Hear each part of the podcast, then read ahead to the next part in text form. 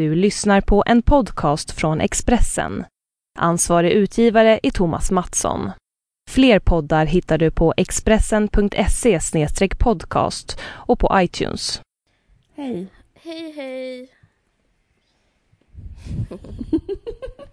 du bara, Lång tid det tog för att svara. jag är... mm, Du är lite... Du är trött. precis, men det var ju förra avsnittet också. Men det kanske kommer vara så nu att jag um, är lite, lite sämre.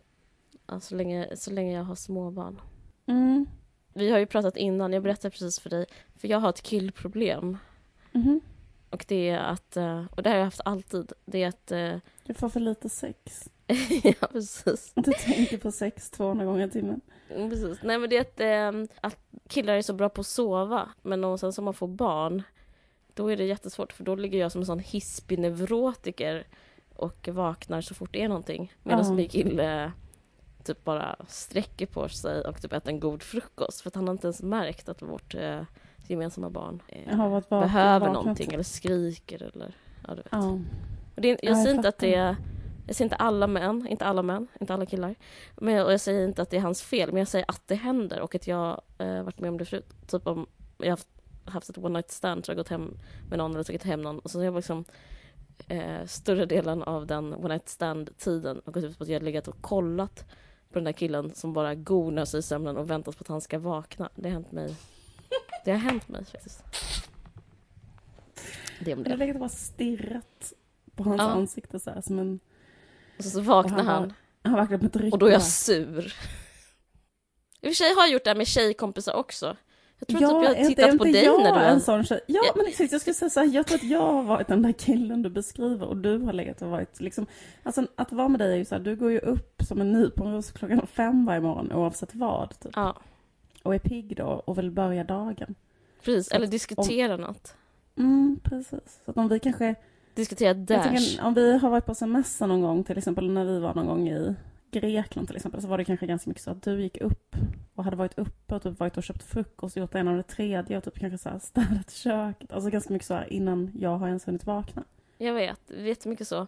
Jag har typ en berättelse från byn. Det, att typ att jag har liksom redan lärt känna en gubbe nere i fiskarhamnen och sånt där. Exakt, du kommer tillbaka med så här färska aprikoser som du har hittat på något ställe. Som, du- kommer att berätta om någon så här fruktbil. Men exakt, du har det tagit reda på. riktigt. Ja men jag får jag berätta bara fakta. Så är det ju. Inte för att liksom eh, Skryta. Inte för att måla upp svarta moln på himlen, men jag har också varit så att jag inte har sovit en natt på grund av mina barn, fast de är mycket, mycket större. Och eh, det är för att de håller på att lära sig sova i en våningssäng och då vill inte, alltså du vet, då kanske de vaknar för att de tycker det är läskigt att sova själv där uppe, etc. i det oändliga. Så därför har jag också vaknat eh, väldigt många gånger i natt. Eh, men ehm, Vad har du gjort då? kan... Har du varit i samma nej, nej. rum? Ja, och gått upp i den enas säng och legat där bredvid den tills den somnade om och sen vaknade den andra, då gått ner i den säng och sen legat där tills den vaknade om och sen så klättrade upp i den andra säng. Så jag har vaknat jättemånga gånger också. Men det har ändå gått bättre. Det var typ tredje natten nu. Men jag var jävligt trött. Men, eh, men, ehm, men det är också kul och mysigt liksom. Ja.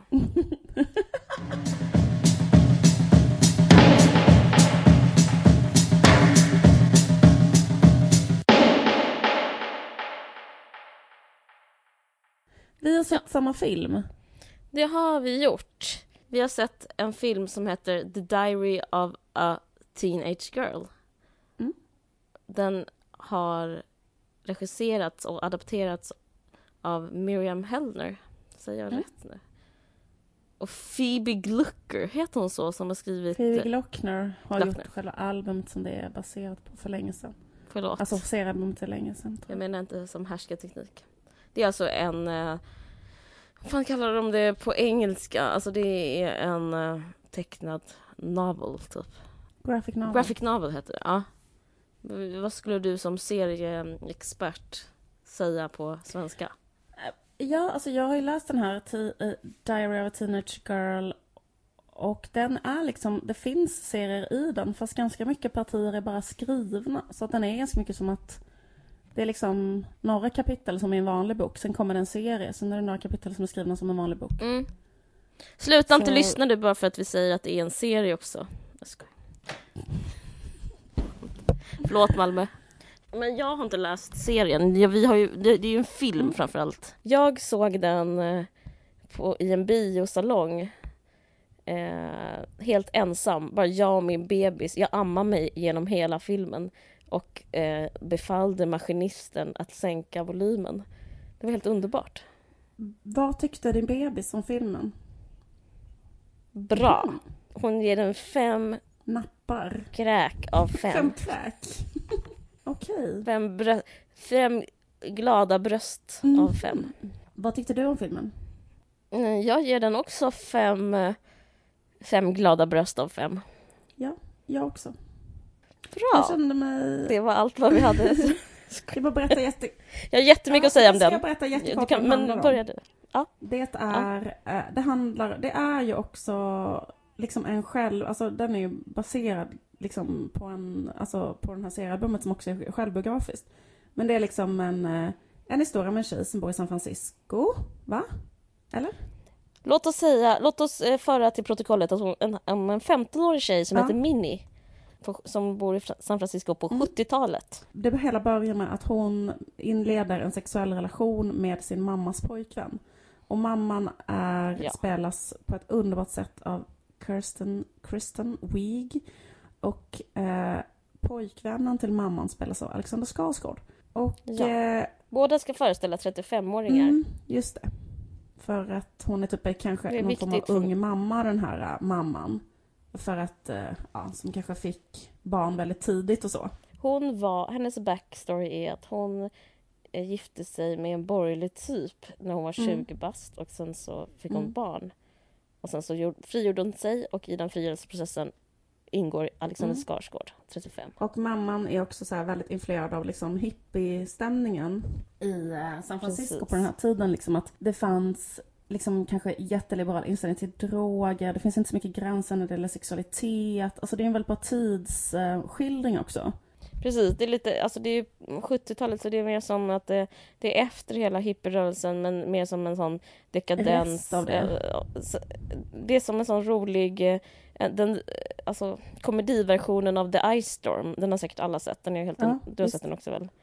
Den är helt underbar, där de har de här nyckelparterna och alla får på sig bruna, murriga färger och tar droger och att ingen bryr sig om barnen. Men det här är liksom, eh, det här, det här är också som den historien fortsätter Mm. berättas. Jag tycker det fanns väldigt stora likheter med de här två filmerna. Så, eh, Att man visar kuk och kokain för en sjuåring. ja just det, typ. precis. Och typ så här, hippies som liksom fortsätter att experimentera med droger och så fastän de är liksom börjar närma sig 40 och, och är kanske en bibliotekarie och har två barn som är tonåringar och liksom så här, men att man ändå är så här håller på ganska mycket med den här grejen med också med, mycket med den här sexuella gränslösheten och så. Mamman är ju som Mm, att henne mm. jättemycket att eh, liksom att hon vill Mamman vill till exempel att den här 15-åringen ska ha på sig mer liksom eh, horiga kläder och så. Att den är så här, du kommer inte ha... Precis. En rolig replik är så här, it wouldn't hurt to show some uh, waste. Alltså, Mm, precis. You're not gonna have that body forever, säger mamman så här. That's not very feminist of Precis. me to tell you, but it's the truth. typ. eh, och eh, mamman är också så här, typ, ehm, är så här, eh, tycker att det är jättedåligt att inte dottern är liksom sexuellt aktiv eller typ har pojkvänner och sådär. Så att mam- dottern är liksom lite Precis. utpsykad av det, att mamman är så himla liksom snygg och bra på att liksom eh, få killar och så. Och att hon själv känner sig lite misslyckad. Och på grund av det, så liksom i början är det bara att hon ser att den här jättepaja pojkvännen också är otroligt bra och trovärdigt spelad av Alexander Skarsgård.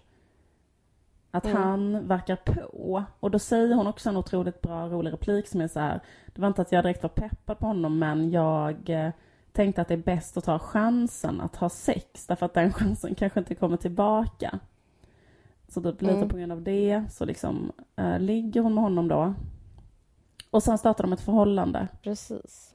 Eh, jag bara känner mig så jävla tacksam. Alltså typ när jag satt där, jag bara gick från biosalongen och bara, oh, liksom jag vill typ bara tacka för att jag har fått se den här filmen. Jag var så jävla liksom i extas typ. Jag tyckte den var så Mm, den jävla var bra. svinbra. Men hela liksom själva, vad ska man säga, den springande punkten eller liksom smärtpunkten, whatever, är att Alexander Skarsgård är 35 och Mm. Minnie är Mm. 15. Och det är det Mm. det handlar om, att de har två ett förhållande. Men det handlar vidare om att hon blir kär i honom Mm. och hon vill ha sex med honom. Och, hon, eh, och han vill ha sex med henne. Han blir alltså, de har, också. Ja. han blir kär i henne också. De har ett eh, rätt så på vissa sätt jämlikt Mm. förhållande, alltså på massa sätt inte. Men det handlar om att hon inte eh, ser sig själv som ett offer och hon ser sig inte själv som utnyttjad. Och eh, det är väl det som är så jävla... För det första, det finns en massa saker som rör den här filmen, men på det första, på ytplanet, det bästa med den här filmen är att, eh, en, en, att, en, att en kvinna då kan ha en sexuell agens eller sexuell lust och att en flicka kan ha det. Och det är, det är så otroligt ovanligt skil- skildrat att en 15-årig flicka som ligger med någon, särskilt någon 20 år äldre, att det inte är, att, att hon vill Mm. göra det. Jag tror jag aldrig sett det i mitt, det var första gången jag Mm. såg det i mitt liv. Tror jag. Hon är så, hon är typ så, det enda hon gör är att tänka på att knulla hela tiden, den här 15-åriga flickan. Vilket man brukar säga om killar. Det enda 15-åriga killar gör, tänker på hela tiden är att knulla. Men, men, och det är liksom jätteaccepterat och liksom vedertaget. Men, men man brukar inte tjej, säga det om tjejer Nej, särskilt ofta. det är verkligen, uh, man slås ju av det, att man aldrig ser det. Alltså typ att hon är så här en 15-årig eh, tjej som bara är kåt hela tiden och så himla gärna vill ha sex. Och hon liksom försöker ha Mm. det med andra personer också. Men att det typ Mm. är bättre kanske då med den här 35-åringen än vad det är med någon jämnårig kille. Alltså så här, så att hon Mm. liksom Hon får ut mer av det med typ en 35-åring. Också han är väldigt sådär, eh, vad, vad ska man säga, ganska sådär liksom helt skildrad. Att man förstår som åskådare att han är såhär en Mm. ganska, eller inte så lite paj, men väldigt, väldigt, väldigt paj 35-åring som bara bor där och har typ såhär jättedåligt självförtroende. Alltså det, det är väldigt trovärdigt skildrat att han också på ett konstigt sätt blir kär i henne liksom. Ja. Fast jag tycker det inte är så tydligt att han är paj eller konstig.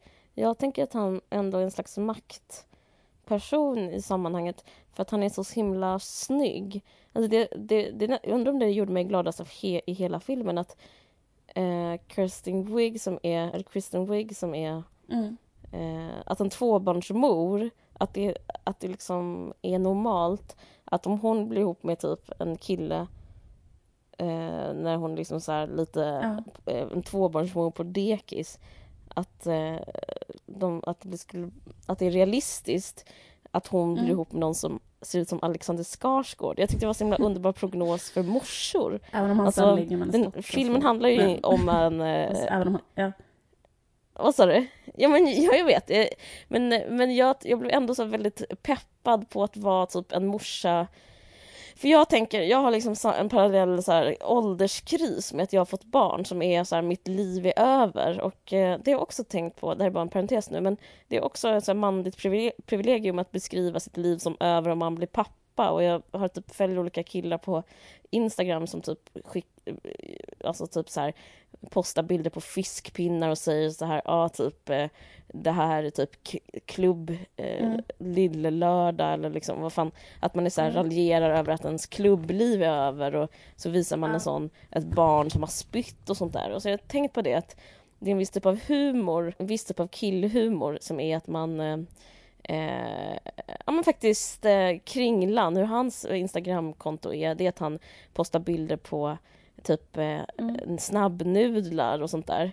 Om han skulle få barn skulle han kanske posta bilder på typ en bajsig blöja och säga typ så här eh, typ, eh, ja det blev en lyxkväll ikväll. Förlåt för att det inte är exakt bra. Mm. Mm. Men, men förstår du vad jag försöker säga lite? Ja, men att det finns, jag känner inte en enda kvinna och jag följer inte ett enda konto av en kvinna som är så här ja, det är kul att det här blev mitt liv och så typ en sån eh, nedspydd tröja. Eh, alltså även om det är så medvetna coola kvinnor som typ skriver om feministiska texter i massa olika, så, så är det aldrig så att man eh, säljer Nej. ut moderskapet på det viset. Att man är så här, eh, ja, en mamma på dekis och livet är slut. Men jag måste säga att eh, eller som Knausgård Mm. som skriver att han hatar att gå på rytmikkurs med sitt barn och sånt där. Sånt läser man inte så mycket av kvinnor heller. Men Eh, så därför tycker jag det känns rätt så skönt med just så här mamma på dekis, eh, eh, det lilla, lilla fönster som öppnade sig för en värld där liksom en mamma på Mm. dekis också får plats. Eh, men nu glömde jag ungefär vad jag skulle säga. Jo men det Eh, där med vad att det var bra. jag jag håller verkligen med om att den castingen är jättebra med Alexander Skarsgård. Och jag tycker också castingen av henne är så bra Jo. i den där tjejen Minnie. Kan du googla vad hon Precis, heter? ja, men det jag ska bara- Bell. Jag ska avsluta. Bell Powell heter hon. Men det jag skulle säga var att jag personligen, det här är parentesen, har en ålderskris för jag tänker att mitt liv är över och att jag liksom aldrig kan Mm. gå ut och svina och ragga och gå på klubb Mm. och så som alla killar tänker när de får barn. Liksom. Eh, så tänker jag också. Men när jag såg den här filmen så såg jag en sån jättegammal, jättegammal, jag såg eh, eh, Kristen Wiig och hade, var, spelat tvåbarnsmamma och var rätt så dålig eh, mor och trött och sådär, men ändå få typ så gött hot piece of ass som Alex- Alexander Skarsgård Ja. att det är det som är en verklighetsbild. Så jag bara kände att det känns underbart att man, man kan eh, få barn, man kan få till och sen kan man skilja sig och sen kan man bli ihop med Alexander Skarsgård. Så jag fick liksom personliga privata Ja. dagdrömmar om att livet inte var över. Vilket jag kan känna väldigt mycket med det att jag har fått barn för att jag fått en ny roll. Jag är inte en ungdom Ja. utan jag är en vuxen eh, moder helt plötsligt. Vilket för mig eh, eh, är ett steg närmare döden. Alltså det är också ett steg närmare lycka men det, det är definitivt ett steg närmare döden. Det är ett steg Mm. närmare att bli mormor än, att det, än det var innan. Liksom. Och mormor, jag undrar om mormor, mormödrar har ålderskriser men de måste ju ha det. Det är klart de har. Precis, men det är också, det är inte heller, jag har aldrig sett så mycket, många skildringar av liksom. Nej. Men jag tycker också det är så himla, att det säger verkligen någonting om att det är en kvinna som har regisserat och castat och skrivit liksom. ja, För att eh, hur det är castat tycker jag också att just att man har Alexander Skarsgård och den här tjejen då som är 15-åringen. Precis i början så säger hon så här. Eh, jag är inte särskilt snygg så I guess he must have been attracted to my youthfulness. mm, Ehm, det är liksom också första raden i den här Mm. Eh, boken. Och det är liksom att det är också en intressant iakttagelse tycker jag, så här, när man är väldigt ung. Att så här, det finns en viss kategori killar eller män som liksom blir attraherade av en, eller gubbar, eller vad man ska säga. mm. Inte beroende på hur man ser ut, utan man, man blir typ eh, För blir föremål för att en viss typ av sexuellt intresse PGA av sin ålder. Mm. Du och jag upplevde ju det här på Bergmanveckan när vi ändå båda var 30 plus. Att vi var så mycket Ja, yngre för fan vad underbart vara omkring. Så ibland så kan man Den vara det. Bergmanveckan var vi verkligen het, det var, Det var ju som att återgå till rykande heta. Det var det, sta- folk stannade in, slirade, det här har hänt på riktigt. En bil liksom slirade in och gjorde såna bromsmärken i grus, gruset på Fårö och frågade om vi ville hoppa in och då satt det en, en två stycken hundraåriga män där. Ja. Vi gjorde inte det men i alla fall, jag har aldrig känt mig så poppis eh, ja. innan.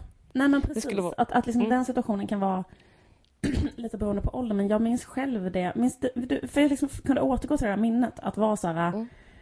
Jag kommer ihåg att jag var så här ganska ful, så kanske 14-åring, så här, utan smink, som sitter med täckjacka och mössa. Man kanske är på väg till stallet liksom, eller sånt där. Och så sitter man typ på bussen, någon sån linjebuss. Och då bara kanske det kommer någon och sätter sig så här väldigt nära. Känner du igen detta? Nej men jag älskar, jag älskar vad jag hör, det är så kul berättelse, fortsätt. Nej men liksom så bara sitter en, så bara, så är det någon så här äldre jättekonstig kille som är så här jätte, jätte, jätte intresserad av en på ett jättekonstigt sätt. Och man är så Ja. här, det kan inte bero på att jag är snygg, för det är jag inte, I know. Alltså det är liksom inte lugnt typ. Men det är så här. Men de ser någonting som man själv liksom, Ja men för dem är det en fetisch i sig att vara Ja. Att, typ en, att man är under 15-årsstrecket Ja. liksom. Vilket det är, för det är ju förbjudet. Men, men jag var ju inte sån, jag var inte sån ful tjej i täckjacka. Jag var ju en sån snygg tjej i vita jeans som också var ihop med äldre killar och eh, blev Ja, mina Ja. pojkvänner var äldre. Jag ja, umgicks med äldre. Jag minns att jag satt på sommaren, typ mellan, när jag var 13 och 14, i en slags lägenhet på ett ställe som heter Bruket i Simrishamn. Det är Mm. liksom för, men för socialfall. mm, Och satt jag där med min pojkvän och hans, och hans äldre kompisar och eh, satt och drack en hel natt att... Alltså det är sånt jag gjorde när jag var 14 typ. Ja. Och då var jag verkligen så här hetast på stället. Men det var bara för att de var 27. Det var ju jätteläskigt men ja. Ja. Eh, jag var jättemycket sån när jag var liten. Jag blev ju hemkörd av polisen när jag var 14 och sånt där. Ja. Men det är liksom någonting med det där att man liksom bara... Eller, för, eller det tycker jag är bra med henne också, hur hon är castad, den där tjejen. För att liksom Mm. hon... Alltså att när hon säger det där, jag var inte snygg. Och så, så här, att i jämförelse med Alexander Skarsgård, alltså hade de varit lika gamla liksom, så hade de Mm. inte... Liksom, hade kanske inte han velat li- ligga med henne, eller hur? Nej. Men att jag tycker det är bra också att hon liksom på riktigt är, alltså hon, hon är ju, det är klart att hon är snygg och bla bla bla, men hon är liksom inte så snygg på ett sånt sätt Hon är som... mer ung än snygg. Ja men liksom. exakt. Och att det är så himla kul att bara få se det. Alltså få se det paret av en typ inte så jättesnygg version av en 15-åring. Eller vet så här halvsnygg men ändå så att det är tandställning och lite fula kläder. Och det är ju också sådär att hon, att hon inte har fattat i början grejen att ha på Jag sig vet, något men det är väldigt bra och... nyckelreplik som eh, mamman säger. Hon bara, du vet att eh, du har en slags makt. Ja. Bara, bara det typ att du är eh, en ung tjej Mm. med en kropp. Mm. Typ. Du vet att du kan, typ, du kan göra grejer med det Mm. där. Och eh, det har jag aldrig sett skildrat heller. Typ att man, eh, den typ av, eh, en, an, en, u- det går utanpå hela, vad ska man säga, alltså okej, k- kvinnor har spelat på sin sexualitet i alla tider. Det är inte riktigt det det handlar om heller utan eh, det, att hon, hon, hon är inte ett offer. Hon, hon fattar att hon kan liksom driva eh, honom till vansinne Mm. med, med sin ung sin ungdom, tror jag man kan kalla det, eller sin med någonting. Hon har någonting som Alltså kvinnor är inte helt chanslösa i patriarkatet heller på något sätt. Alltså det, det är någon slags magisk grej som den här sexgrejen är Mm. som, som är svår att beskriva men som de beskriver rätt så bra. Och det, det, det skildras och då, det är också då man ser då Alexander Skarsgård blir eh, helt beroende av Mm. henne. Det är jättehäftigt. Men eh, jag eh, kan också känna så här att jag själv känner inte, alltså jag var alltså himla late bloomer så jag känner, känner Ja. inte igen det där att ha, alltså det som hon har då är att hon har Mm. jättestark kontakt med sin egen sexualitet och eh, Mm. är liksom en agent i det och är så här, jag vill Mm. ha sex, jag vill ha en kille som är bra i sängen, jag måste ha en som kan göra detta och detta och du vet den där grejen liksom. Eh, Men jag var inte alls så, jag var mycket mer late bloomer av min sexualitet så jag hade inte den där grejen alls. Liksom, så här, eh, typ hade i princip ingen egen så här, sexualitet skulle jag säga, liksom fram tills jag var, alltså, jag vet inte, 27, ska jag bara. 37.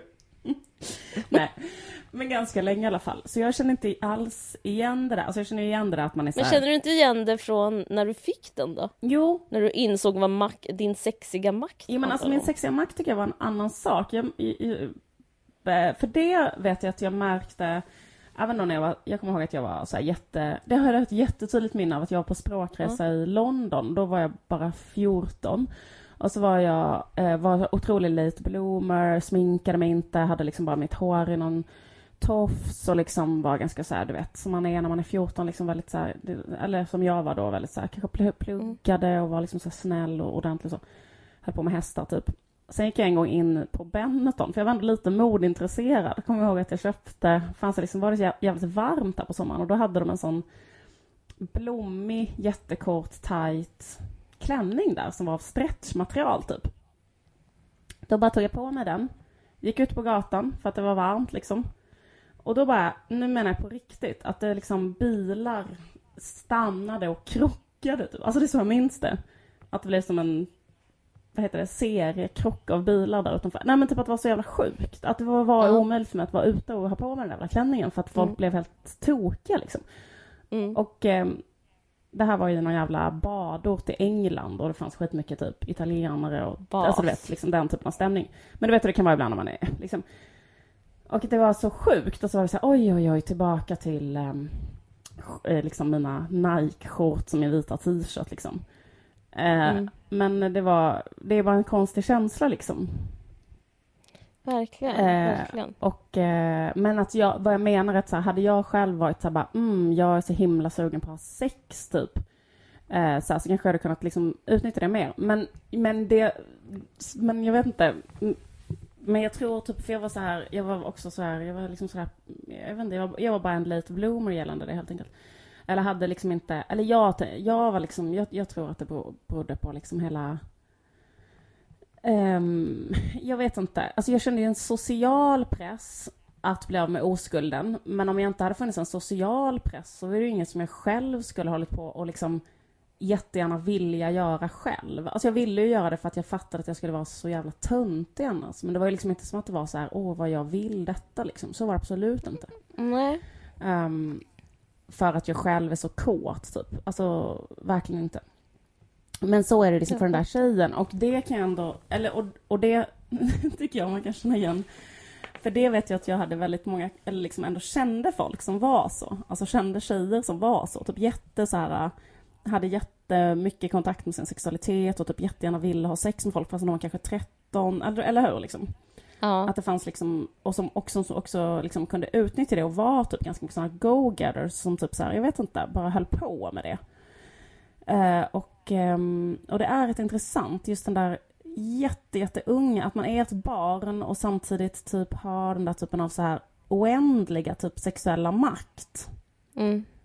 Men jag minns det. Jag, jag, jag tror att jag hade rätt så mycket kontakt med min sexualitet och mitt utseende, eller vad man ska kalla det. Mm.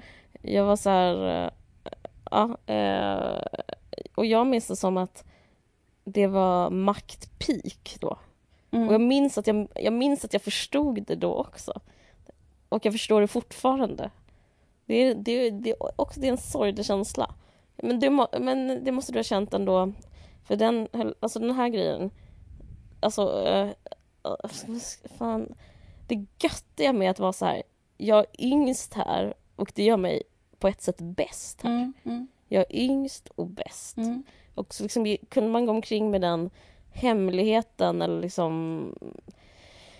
Jag var jättemycket så att jag rymde, jag rymde på konserter och sådär. Jag åkte liksom, följde med eh, äldre människor och liksom åkte in till Lund och såg Suede när jag var 14. Mycket sånt gjorde jag. Jag rymde till Roskilde och alltså jag gjorde mycket, jag gjorde mycket sådana grejer. Mm. Och eh, kom aldrig hem och, och var alltid ute på fester och sånt där. Och, och jag hade liksom hela tiden en känsla av att jag ägde världen. Det var så... Ja. Och visste att eh, ju äldre jag blev desto mindre speciell skulle jag bli. Mm, mm. Och vilket var sant. Till exempel nu, vem fan är jag nu? Det Du är som, fortfarande eh, ung på Bergmanveckan. Ja, ung på Bergmanveckan, det är det jag är nu. Det är det jag, eller gå in, jag kan gå in i en kyrka typ för att så här, gaska upp mig, men annars är det liksom... Ja, jag vet inte. Jag, det, det, det är någonting um, bitterljuvt i det också. Alltså, det finns också den dimensionen i filmen som handlar om det förgängliga och det, så här, det nyhetens behag. Att bara den känslan första gången att liksom eh, att inte förstå något. Det var också så bra skildrat att hon bara fattade inte massa saker. Hon gjorde massa slutsatser hela tiden. Och, eh, och att regissören, och, som, som också var manusförfattaren, inte eh, rättade till det utan det var så här jag är tjock, eh, därför har han gjort slut. Då ska, det här, då ska jag göra de här eh, handlingarna utifrån det. Mm. Alltså att hon, eh, hon liksom levde i en värld som var utifrån en idiots slutsatser. Alltså det är också någonting, något, något attraktivt i det, att vara så här, inte förstå någonting men gå omkring och eh, ta sig an världen på det viset. Och till exempel när hennes mamma säger så här, du måste gifta dig med honom. Eh, den här killen, alltså hennes pojkvän som hon har legat med. Ja. Eh, som ett slags rått skämt. Mm. Då tänker hon, "Ja, men nu har jag blivit förkastad från hemmet. Och då typ funderar hon på att ta heroin liksom. För att hon tänker att hennes mamma har, har gjort slut med henne för alltid. Alltså det finns någonting med att vara så ung och så dum eh, som aldrig kommer igen. Som det, Eller- det är ja. någonting... Också det där, jag måste ligga med den här 35-åringen nu för annars kommer Ja. chansen aldrig tillbaka. Det är också Ja, sånt där man jag- tänker när man är 15 liksom. Precis, det, är- det är också sant då. Ja. Det, det var så jävla bra gjort att de inte vek, eller väjde för att så här, fast så är det ju inte, det behöver du ju inte, för egentligen är världen så här, mer nyanserat, lala. utan det var bara liksom en slags, ett spännande perspektiv som man typ aldrig sett, eller jag har aldrig sett det Men, perspektivet nej, så. precis. alla Ja, men jag tycker så var fint där, liksom, att hennes egen sexualitet, eller det vi pratade om innan, att den liksom Mm. fick utrymme så här, liksom, att kunna så här, liksom, formulera sig själv och, va- och ha ett Mm. egen vilja, och ett, en egen riktning och ett eget mål och så, eller så. För så kände inte jag alls med min egen sexualitet i den åldern. Då, då upplevde jag att killars sexualitet var så stor och påträngande runt mig så att det fanns liksom inget utrymme för mig själv att tänka eller känna eller ha något begär eller så. Utan det var typ som ett ehm, att man dels var rädd för typ, sexuella övergrepp och Mm. sånt när man liksom gick omkring själv och sådär. Och Mm. sen också liksom att man hade liksom någon kille, att det var väldigt mycket liksom att man inte skulle bli Alltså liksom, mm, jag minns hela min tonårstid som att det är liksom en, en kille med stånd ligger och gnider sig mot en av någon anledning. Så vet man inte så här, är det någon, man har somnat någonstans och därför, alltså du Mm. vet, någon är liksom hela tiden på en. Alltså att man är liksom hela Mm. tiden i, man måste stå och göra, vad heter det, sådana här äh, defensiva rörelser hela tiden för att man är utsatt för det där. Ehm, och Jag att det vet, fanns väldigt det- lite ja. utrymme att säga bara, åh, eh, liksom liksom ha tid och liksom att och utrymme att i lugn och ro och i under liksom någon form av så här lite mer härliga omständigheter få så här fundera ut vad man själv hade tyckt var hett eller alltså så Eh, eller komma i kontakt med det, jag vet inte. Jag vet, det sjuka är nu är att jag minns dig då och mig själv då. För jag lärde känna dig när jag var 14 du var 16. Eh, men jag, jag, jag tänker två saker om det, jag ska återkomma till det. Men att jag tycker det är på eh, det är liksom olika ske, skeden Ja. i eller mitt liv, om jag ska gå till mig själv. Min sexualitet och min unga sexualitet hade olika skeden. Ett skede var, som jag försökte, alltså, var att för dum för att fatta att jag var i fara. Alltså innan det du beskriver. Mm. Alltså att vara 14 eller att vara 12 Ja, eller just det. 13 och ha Ja. Den innehöll eh, mycket mindre rädsla än min sexualitet nu om jag ska vara helt ärlig. För den innehöll, den innehöll liksom en slags tro på livet som eh, jag tror inte jag kommer få tillbaka. För att, som har med, med kunskap att göra. Jag hade inte kunskap om livet på samma sätt. Eh, jag trodde liksom, jag minns att jag gick hem om nätterna från fester med äldre och så var det stjärnklara nätter så gick jag hem helt ensam och bara kände lyckokänslor. För att jag har liksom inte lärt mig att eh, det kanske var sorgligt att jag var ensam eller det var sorgligt att, eh, eller att det var farligt att jag var ensam och att gå hem, att det fanns konnotationer som är så här ensam ung tjej, eh, gå hem eh, en lördag klockan fem på morgonen, det kan betyda våldtäkt. Alltså det var liksom, eh, det fanns en oskuld i liksom innan man lär sig eh, reglerna på något sätt. Mm. Och den, den, den sexualiteten hade jag jätteintakt. Alltså att jag bara, jag vill det här, sen vill jag det här, sen vill Ja, jag inte det här. Så var det. Och sen så nu tycker jag det är så att jag eh, jag skulle liksom aldrig gå hem själv, jag tar alltid taxi. Mm. Jag typ eh, läser statistik, eh, mäns våld mot kvinnor. Alltså nu är den, det är en verklighet som jag som gör att jag aldrig kan få tillbaka den liksom eh, lyckliga synen på sex faktiskt. Alltså jag kan känna, så jag hatade inte män då utan, förstår du vad jag menar? Jag, bara, jag typ eh, gillade det på ett helt annat sätt. Ja. Och den, den, det, jag tycker det är det de håller på med i filmen, alltså innan, innan det fanns ett värderande och en liksom eh, hon, gör ju inte några, hon drar ju liksom inga slutsatser kring att han är gammal till Nej. exempel. Eh, Eller hon, eller att, man, eller att hon liksom... Ja men precis. Det är ju, det är ju jävligt intressant för det, för det får en att liksom... Eller så här, typ, eller, eller det är så bra för det är liksom upp till den som kollar på filmen att liksom döma eller inte döma eller tänka något om hur de där olika Mm. människorna agerar liksom. Precis. Eh, men jag tänker på det där med vilken känsla man själv har kring det. För jag vet inte om det berodde på att jag... Men jag har haft en sån där skräck för typ eh, sexuella övergrepp sen jag var jätteliten. Och det vet inte om det handlar om Alltså att, var, att vi bodde i Skåne och Skåne är typ känt för att alla... Det är så fruktansvärt mycket så här flickmord i Skåne. Alltså vi bodde i Kristianstad kommun. Jag tror typ det var den... Alltså det var så att de bara draggade... Helenmördaren. Ja, Helenmannen. Och jag kommer ihåg oändliga sådana där samtal att vuxna kallar upp en i ett rum och säger så här, det är någonting som har hänt med en liten flicka.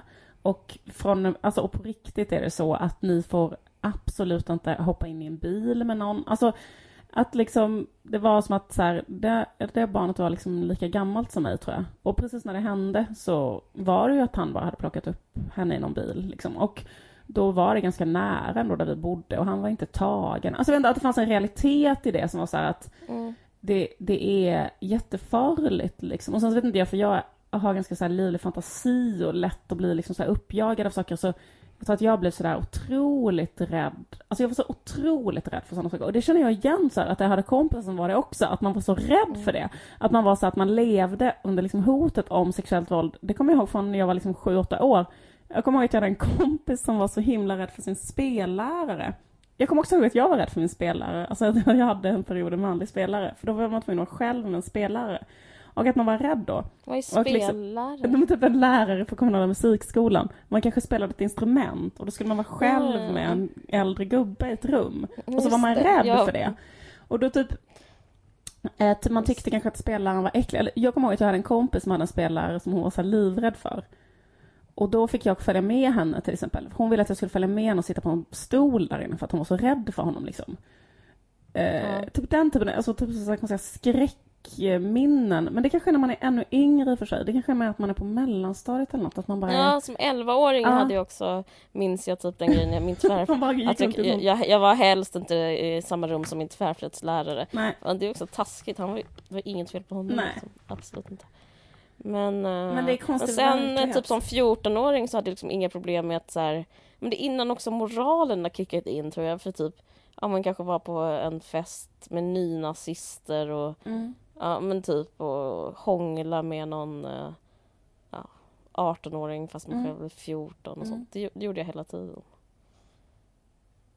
Uh, men jag var mycket lyckligare då. Sen så blev jag olycklig och rädd för att bli våldtagen. Ja. Men jag skulle på ett sätt så...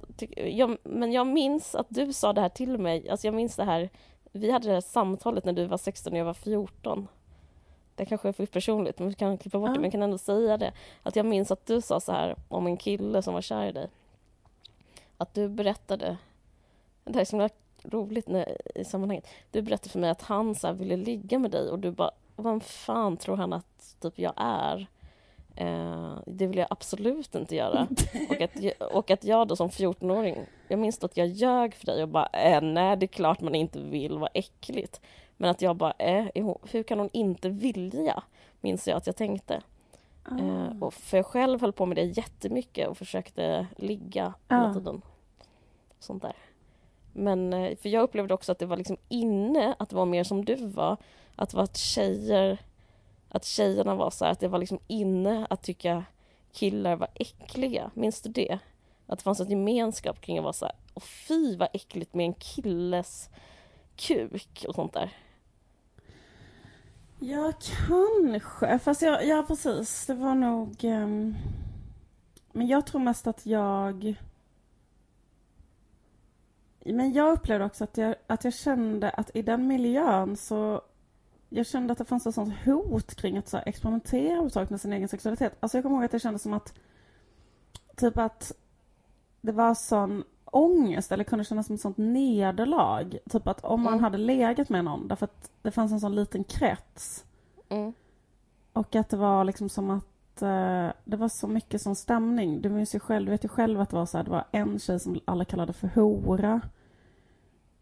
Mm. Eh, och det var liksom ett konsensus kring att hon var en hora. Källa typ att hon hade, ville ofta gå på efterfester med folk eller någon. Alltså det var liksom, alltså det var liksom på inga grunder så kunde någon bli sådär Mm, väldigt, väldigt mobbad jättemobbad och, och mm. utsatt. Mm. Och liksom mm. att det var som att det fanns en stark stämning att jag fick en sån, jag hade någon sån känsla att killar skulle vinna över en eller så här. Alltså om jag hade varit den här 15-åringen i den här filmen då hade jag direkt känt mig så här liksom utnyttjad. Jag vet inte vad. Men det som är fint Mm. med henne är att det beskriver liksom oskulden innan medvetandet träder in nästan. Precis, precis.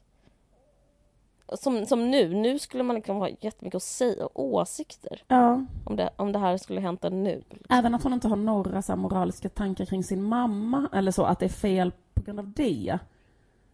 För det är också någon slags Nej. oskuldsfullhet i det, att hon liksom inte ens... För jag tror inte, för hon vill ju typ inte, alltså mamman är ju keff på ett många sätt, men det är ju inte att hon vill, hon blir ju jätteledsen för att mamman blir ledsen och sådär.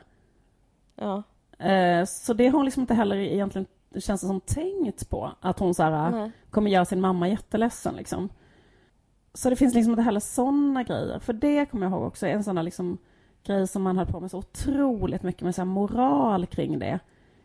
Alltså jag var så supermoralistisk när jag var så liten. Alltså typ var så här, om en kille, om en kompis till mig var kär i en kille och den killen på något sätt visade minsta intresse för mig, då skulle jag liksom aldrig ha med honom att göra hela mitt liv. Alltså typ sån, sån, så moralistiskt, du vet, att man var så här, ingen fick vara otrogen, ingen fick göra fel. Alltså det var mycket sånt där.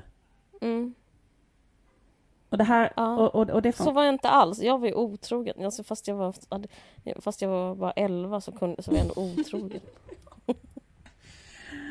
Men du känner igen menar med att vara en väldigt moralisk igen- tonåring också. Ja, men typ det är, så inte, här- ja, men det är absolut inte för alla. Men jag vet att du, du har sagt innan att du var väldigt sådär... Det är fel. Ja. Jag var oskön och du var lite mer skön helt enkelt. Men jag är oskön nu. Jag vet inte om det betyder något. Det Nu har kan vi jag bytt roller. någon. Ja, precis. Nu är det skön. Nu gör den här sköna otrogna sen. Precis. Um, nej. Jag tycker det är liksom fint för att jag tycker filmen handlar dels om det här med att ha en egen sexuell agens och en sexuell, att man är ett sexuellt subjekt men det handlar också om eh, vad ska man säga, dödsångest och åldrande och att aldrig eh, att aldrig få kunna få tillbaka det man en gång när man förlorat vissa saker kan man aldrig få tillbaka dem. Typ, eller när man fått kunskap, man kan liksom inte unlearn vissa saker. Till nej. exempel som, alltså jag skulle ändå säga att typ feminism och ve- feminism är kanske så träigt begrepp men vad ska man säga fakta om världen. Mm. Alltså när man vet den så vet man den. Det går liksom inte att ha kul nästan längre. Så okej, det, kan, det är lite synd. Ja, och det tycker jag känns som så här, en så himla viktig eh, liksom, liksom grej i filmen. Att, Ja, att man får liksom känslan av att så här, det finns liksom inte ehm, att det kan bli så himla fel. För jag menar, jag känner också att jag gick så otroligt långt i den riktningen också. Att tänka väldigt, väldigt, väldigt mycket på sexuella övergrepp och sexuellt våld och typ sådär. Att liksom bara tänka på det. Det var ju, det var ju liksom också gjorde det senare i liksom att börja tänka på feminism och så och att man i det då som ganska ung person kan komma i ett stadium där man känner eh, sig väldigt kränkt liksom hela tiden och du vet och Ja. glömmer bort den här grejen att så här, och på sin vakt. Ja, och typ så här, och inte eh, och, och glömmer bort så här att man har en egen att ens kropp Kåthet, är till för njutning och att det Mm. är en gåva och så vidare. Alltså, Mm. ehm, så, så det... Men jag tror inte att det är så mycket så längre. Jag, jag tror att unga personer idag kanske är lite bättre på det. Eller jag vet inte. Jag vet inte heller. Och sen så finns det en annan sanning som är vad det gäller mig att eh, den typ av rädsla, eller man ska säga, för mäns våld mot kvinnor och, eh, eller vad ska man säga, det offentliga rummets eh, våld mot kvinnor. Typ, för, för, förknippat väldigt mycket med att vara ute eller typ, Mm. att gå bara den här grejen, man är på en festival så ska man gå och hämta något, man ska hämta en tröja så ska man gå ensam i ett tältområde Mm. och så har, klock, så har det hunnit bli mörkt Mm. och så är folk liksom hipsters full omkring en. Även den, alltså att hela tiden vara på sin vakt i liksom en, att man inte har ett eh, säkert offentligt rum. Liksom. Det hände mig bara för ett, förra året. den känslan, jag vill bara säga det för att inte ha sån, sluta på en sån depressiv not, att den känslan har jättemycket att göra med eh, min egen privata ångest. Alltså om jag är om jag är nedstämd och har mycket ångest, då är jag mycket närmare till att tänka på eh, mäns våld mot kvinnor. Alltså mm. det mhm. handlar ju också om jag vet inte, det, det, är ett sätt att liksom projicera för mig. Jag menar inte att det inte finns, det låter jättekonstigt, men att, att vara hela tiden i kontakt med faror och ja. rädslor är också lite depressivt. Mm. Uh, jag hoppas verkligen att inte det tas fel nu som att jag säger att det inte existerar, men förstår du vad jag menar? Att liksom tänka att man beskriver en situation, typ hur hade du det idag? Jo, jag hade det bra typ en dag i patriarkatet. Alltså det, det är också ett sätt att liksom bara, bara liksom måla dra ner en rullgardin över livet hela tiden. Mm. Att, och jag tror att eh, om jag har varit i såna perioder har, varit mycket mer, har det varit mycket mer närvarande. Liksom. Ja. Och då har jag varit så här att jag inte velat ha sex med folk för jag har känt mig jag har känt mig liksom ofredad bara av att existera ja. i den här världen. Typ. Och, uh, och det, det jag försöker säga att det är ett tecken på att uh, jag kanske mår dåligt också. Alltså det, det, det, det är en bra kanalisering, liksom, den här... Alltså.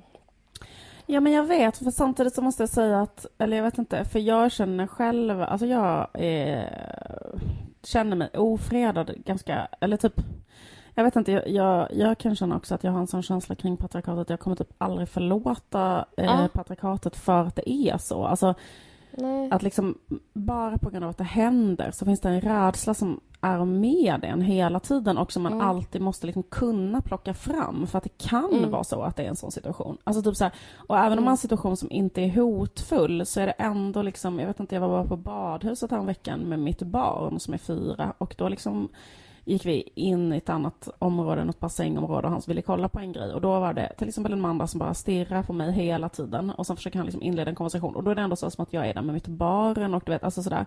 Men bara stirrar, stirrar, stirrar, så här, följer efter mig.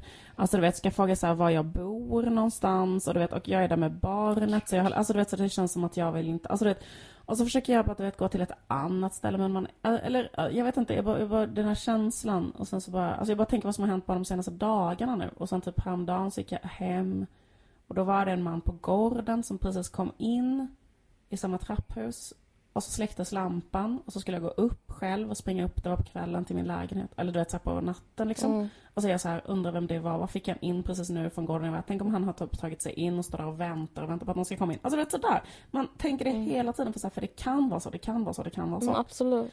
Alltså, så är det. Och eh, jag är liksom det är så, men jag tycker det är så att man att det är så så mycket så att det är normaliserat ja. på det sättet att uh, man ser alltid till att så här, eller jag gör alltid det om jag går hem själv så pratar jag med någon i telefon, mm. jag tar alltid mm. taxi, mm. jag ska gå, bla bla bla. Alltså det, det, man, har, man har liksom en slags alternativ säkerhets... Tänkande eh, hela tiden. Ja, precis. Ja. Att det är liksom som en karta man håller på med som handlar om så här, hur undvika bli våldtagen. Mm. Liksom. Eh, och sen så någon gång så måste man så, eh, frångå det och då, må, då har man liksom en slags illamående känsla av total rädsla. Eh, och så springer man hem. Och så öppnar man dörren, så bara låser man och så bara pustar man ut att man inte blir sexmördad ikväll heller. Mm. Det, det är ju så, det är inte ens överdrivet, det är liksom så det är att gå ut liksom. Kanske man har varit, tagit ett gott glas vin med sina vänner. Så ska man hem på kvällen. Det är, så, alltså det är ingen speciell kväll att man känner så. Men vad skulle du säga? Jo, men jag tänkte på det här med Jo, men när vi pratar om det här med unga kvinnors sexualitet och eh, situationen för unga kvinnor i, eh, i liksom ett samhälle där det ändå finns sexuellt våld och sådana saker, så har det varit en viral succé, en så här litet videoklipp som heter Kära pappa. Har du sett det? Mm. Japs. Eh, och det är egentligen gjort av eh, en eh, norsk kvinnoorganisation som heter CARE i samarbete, surprise, i samarbete med en reklambyrå som heter Kärven. Kärven. Eh, och den heter så här... Regissören heter Jakob Ström, om jag fattat det helt Ja, eh, regissören i Sverige är Jakob Ström. Right. Och... Ja, det finns en annan i Norge då? Nej, men ah, nej, så det kanske är gjord av honom i... i um, eller om det var Ja men det, så är det kanske, att det är Jakobsson som har gjort den. Fast den är gjord av en norsk organisation. Ja, Och sen så så lägger de kanske på, men den liksom ska spridas nu till massor av länder. Och, ehm, och den, de är olika röster på liksom. Och den ska då liksom uppmana, jag kan säga så att reklambyrån har sagt själva så här. Eh, vi kom på vinkeln att vända oss till de snälla goda männen, papporna, med tips om vad de kan svara när andra beter sig illa mot kvinnor och flickor, säger Hilde Vanvik från den här Mm. organisationen. Eh, och sen så, så såg jag det, det var då delat på så här Emanuel Karlsten, han hade delat det på sin Facebook och då skrev han så här. Eh, jag såg det här klippet igår och drabbades totalt. Jag kan fortfarande inte släppa det. Ta fem minuter idag, se klippet i helskärm, slå på högsta videokvalitet och tillåt dig att drabbas. Sen är det delat 120 500 gånger, alltså bara nu, det kommer ju delas liksom Ja. miljarder gånger till, men det är liksom så här, det är i alla fall en, Mm. eh, det är en sån jävla typ så här klicksuccé. Precis. Och så är det då ett foster som pratar. Och berättar hur, vad som kommer hända henne typ i livet. Ja, så här, med en sån statistik eh, utgångspunkt. Mm. Om jag fattat hela rätt. Jag kommer bli tafsad på när jag är 14 när jag är för full. Jag kommer bli våldtagen när jag är 21. Ja, Jag kommer bli kallad hora när jag är 10 bast. Något sånt där. Ja. Eller? ja, precis. Mm. Men jag eh, tänkte bara på det just, att, just det där med att den är gjord av en reklambyrå liksom. Att så här, är det något jag fucking hatar i det här samhället så är det så här eh, god PR eller liksom Finns det något som är värre? Alltså, typ så här, en så här bara... Eh, nu ska den här eh, reklambyrån då, eh, typ som egentligen kanske jobbar med att kränga skit som förstör planeten typ, ska göra något Mm. gott. Och då ska de så här, eh, göra detta då, som ska vara till för att minska sexuellt våld mot kvinnor typ. Och då liksom att man spelar väldigt mycket på känsla. Och det är också Mm. det som han skriver här. Att sätt på widescreen och låt dig själv drabbas. Mm. Att det är inte att det ska vara någon form av kritiskt tänkande eller analys eller så. Utan det det ska spela på är liksom känslor. Och eh, bara, och liksom i de här frågorna som är så pass jävla viktiga så kan man ju inte bara punda på feeling på det här sättet, tycker inte jag. Nej. Och, och göra så pass eh, undermålig analys av de här grejerna och sen bara dra upp volymen och sätta sig och böla. Liksom. Alltså, Det blir väldigt konstigt att, att något sånt som ska vara juridik blir liksom godtyckligt. mm. Eh, att det är upp till var och en att känna hit, känna dit. Jag Mm. verkligen med dig om det. Och typ sådana saker som också liksom man kan känna då är så konstiga. Som till exempel det här klippet jag inte ska spela för dig. Det betyder att när jag är 14 kommer jag att bli kallad hora, lesbisk, billig och många andra saker av pojkarna i klassen. Att hon kommer bli kallad lesbisk av killarna i klassen. Jag tycker också så jävla... Man bara, är inte lesbisk bara ett... Eh, förlåt för att jag inte kan ordklasserna. Adjektiv. Det är väl ett adjektiv? Eller? Ja, precis. Och, Nej, det är ett adverb. Men absolut. ja, och sen så nästa klipp till exempel också här. Kära pappa. Det här är en tjänst som jag skulle vilja fråga dig om. En sak leder ju till en annan. Så snälla pappa, gör allt du kan för att stoppa det innan det har en chans att börja. Låt inte mina bröder kalla flickor horor eftersom de inte är det. För en dag kommer en annan pojke tro att det är sant. Det här får mig fan att se rött. Alltså typ så här, låt inte dina söner kalla andra flickor hora. För att en dag, för, för att de är inte det, punkt. Och sen så bara, det kanske de visst är. Ex. Och sen så här, och då kommer någon annan pojke och tro att det är sant. Och det, och det är det vi ska utgå från.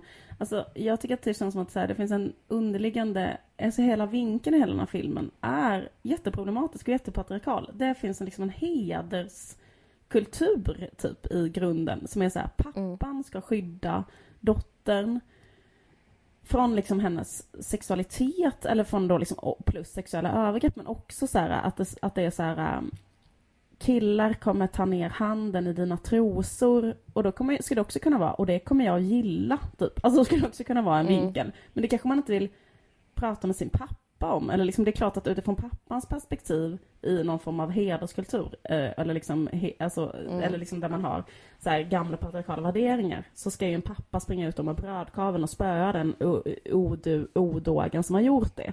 Och så är det liksom, det är det som är hela liksom, jag tycker att det är liksom en sexistisk eh, utgångspunkt i hela filmen. Det här att så här, pappan ska skydda, och så blir det så jävla, jag blir, Men speciellt det där med horor. Så vad fan är, vad är problemet? vad är problemet? Exakt.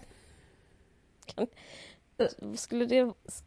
Is that so bad om någon typ är lite horig? Jag fattar, alltså det är jätte, jättekonstigt. Och sen bara, då kommer någon att tro att det är en hora Ja, på ja, riktigt. och är sen- det ett problem då? och det är ett problem. Och då bara så här, newsflash, det finns horor. Alltså typ det är så här, Och det, och det blir så jävla konstigt för då ska de här papporna hjälpa till att upprätthålla horstigmat. Lite parallellt med att de Ett ska upprätthålla... horlöst samhälle. Ja, det är exakt. jättekonstigt. Vad är Eller- poängen? Ja, vad är poängen? Exakt. Men poängen är då att de ska stoppa sexistiska skämt för att det leder till att killar våldtar tjejer i förlängningen. Ja, det är rätt så grundanalys. Ja, eller man vill ju ha en källa liksom. Och... ehm, men eh, det är också så här, eh, jag vet inte. Nej, jag vet inte. Nej, jag blev bara jävligt sned. Jag blev så jävla sned så här manliga feminister. För i helvete, jag är så trött på att klaga på er. Kan ni skärpa er? Orkar inte!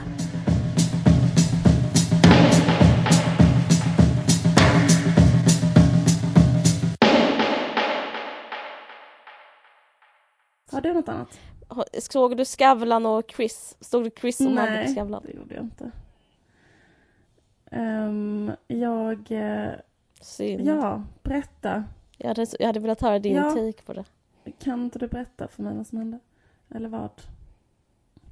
Men, nej, men det, kommer, ju- det, det är jul snart. Men det här tycker jag, det här tycker jag var radikalt. Madde kommer inte hem på julen. Det tycker jag säger någonting om familjerelationerna. Hon, hon kanske också inte orkar med sina Mm. föräldrar. Vi kan tänka dig hur Silvia är liksom. Tänk att man liksom inte ens orkar stå ut en dag som är julafton då man ändå borde fira med sin familj. Eh, Jag, jag känner att jag fick en nyckel. Det öppnades upp en eh, helt ny värld till hur dåliga relationer de måste ha. Ja. De stannar i London. Nej men annars så... Eh, en annan sak var att de pratade hela tiden om att de älskade att laga mat. Tror du på det? Att Madde älskar att laga mat. Madde älskar att gå på grönsaksmarknaden på lördagar och Chris säger att han älskar att laga mat. Mhm. Och sen skulle han nämna en rätt för då var Jamie Oliver Mhm. där också. Och så han frågade Jamie Oliver vilken ma- vad, din, vad tycker Mm. du mest om att laga?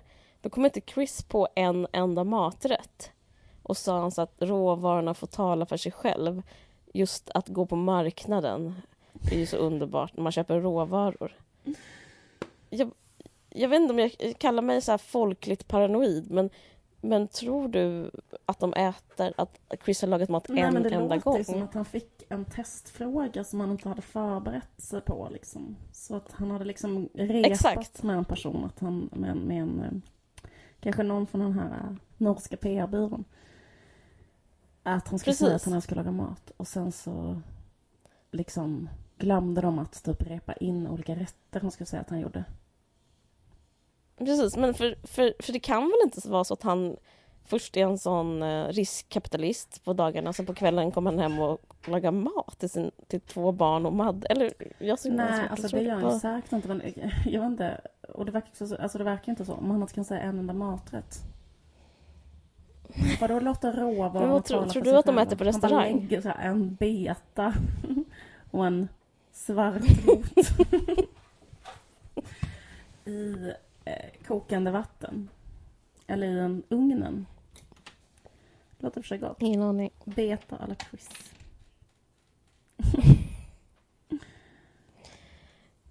Men tror du att de köper hämtmat eller tror du de går på De har restaurang? anställda i köket som lagar mat till dem varje dag. Såklart. betjänter. Ja, det trodde jag. För det, det trodde jag också. Varför, varför ljög de då? Ja, men de kanske har så här, och den människan kanske är ledig en dag i veckan eller något. Och då kanske han går ner där och slabbar lite. Eller? Mm. Jag, kan liksom inte...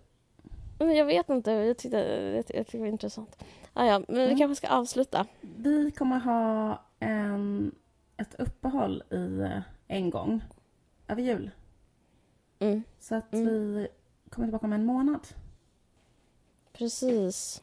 Ehm, så det, vi, det är väl dags för oss att önska Mm. god jul.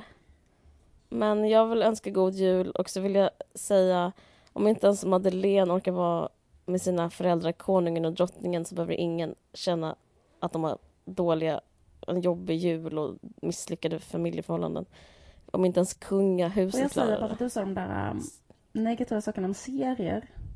Jag kan, jag kan säga tre Ja, jättebra så här, debutanter som har kommit i, i år bara i Sverige. Som man kan ge Mm. också i julklapp. Mm. Ett. Julia Hansens bok som heter Det växer. Handlar om abort. Mm. Två. Tack och förlåt av Fanny Agassi. det är min Ja, kompis. handlar om hennes kompis som dog. Tips nummer tre. Ja, det är för inte en debutant. Men den är så jävla bra den boken så jag säger den i alla fall. Det är Iggy Forever av Hanna Gustafsson. Vad kul. Jag ska jättegärna jag ska Mm. kolla in det här. Eh, jag vill också Mm. tipsa om en bok. Eh, den heter typ eh, Snälla Leif och Karl. Nej, jag ska. Kära Liv och Caroline. Kära Liv och Caroline. Ja, just det. Den kan man fortfarande köpa. Uh, Mm. Okej, men vad heter det? Tack så jättemycket för att ni lyssnar. Ja, tack så jättemycket och eh, god jul. Och när är vi tillbaka? Ja, vi är tillbaka om, alltså, om fyra veckor. God jul. God jul.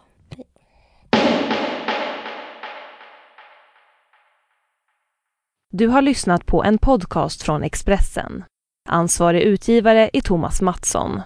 Fler poddar hittar du på expressen.se podcast och på iTunes.